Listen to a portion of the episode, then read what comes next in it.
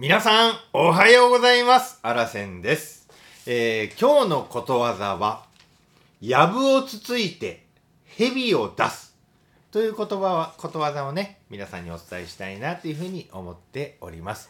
えー今日もですね、はじめに、えー、やぶをつついて蛇を出すの意味、そして由来、そして、え似たことわざをね、え紹介したいと思います。えそして、あらせんからのコメント、最後に使い方を皆さんにお伝えしたいと思っております。えそれでは早速ですね、えー、やぶをつついて蛇を出すの意味を紹介したいと思います。余計なことをして、かえって面倒になることの例え。これが意味になります。えーそして由来です。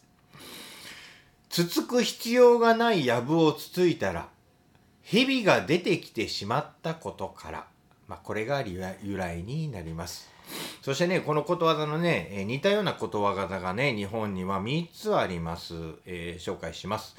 えーまず1つ目です。えー寝た子を起こす。2つ目です。え草を打って蛇を脅す。え3つ目です。知恵のない子に知恵をつける。まあ、これがね、似たことわざと言われております。で、外国で、外国にもね、同じようなことわざがあるんですよね。え4つあります。えーまずね、ドイツとオランダ同じですね。寝ている犬を起こす。まあ、よく似てますね。フランスです、次は。寝ている猫を起こす。猫になりましたね。で、ロシアです。おとなしくしている災いを起こすな。えー、4つ目です。韓国です。寝ている蜂の巣に手を出す。というね、まあ外国にもね、あの、このようなことでね、同じような意味があると。昔から言い伝えられてることがあるというね、本当にね、なんかすごいですね。同じようなやっぱり言葉がね、ずっと言い伝えられてるってね、本当に素敵だなっていうふうに思います。えそれでは、あらせんからのコメントです。もう何もしなければ平和な時間を過ごせたはずなのに。まあ、わざわざ余計なことをして面倒や災いを招くことをやぶをつついて蛇を出すというふうに言います。まあ、略してね、やぶ蛇ですね。よう使いますよね。やぶ蛇やな、みたいなね。まあ、つつかつつかなくてもいいやぶをつついたおかげで、まあ、危険な蛇が出てきてしまったんです。まあ、ギャーもうどうしようみたいな感じですよね。でね、今はね、近所にやぶで、まあ、蛇を出すってことは少ないかもしれないんですけれども、やぶ蛇はね、しょっちゅうありますよね。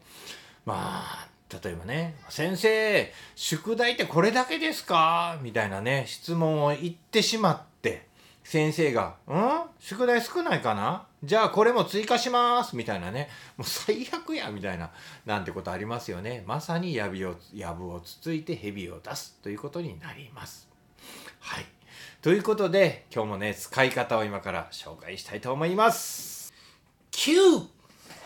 お母さん、ちょっとゆうすけに甘え、甘やかしすぎじゃないですか？お父さんこそゆうすけに厳しすぎなんですよ。もうお父さんもお母さんも喧嘩しないで。原因はゆうすけの成績でしょ。うわー、やぶをつついて蛇を出しちゃった。ちゃんちゃん。はい。ということで、えー今日もですね、このやぶをつついて蛇を出すっていうね、ことわざを一日のうちでどこかで使うようにしてみてください。そうするとね、自分のことわざになると思いますんでね、頑張っていきましょう。それじゃあ今日も朝から、いってらっしゃい目の前のあの人の大切なあの人の心に火をつけて励まそうと思うのならあなたが燃えればいい。